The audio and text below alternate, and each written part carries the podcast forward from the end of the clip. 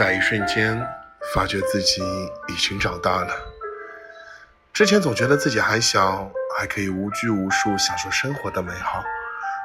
突然在某个时刻，发现自己清晰的知道自己想要什么，知道自己该做什么事儿。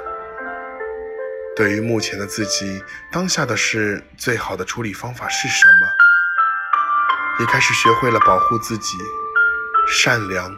同情都是有选择的，去面对过去自己从未面对过的事。对于值得的朋友倍加珍惜，无所谓的人用淡然的态度相处，注意力从人的身上集中到了事的身上。有些无关紧要的事，不再非要有个对错。一件对的、持有价值的事，不需要所有人的认可，认为对。就全力以赴吧。对自己喜欢的事有了更多的坚持，对自己要做的事变得更加坚定。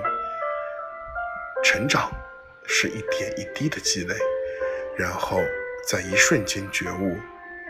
而我，也承认自己已经长大了。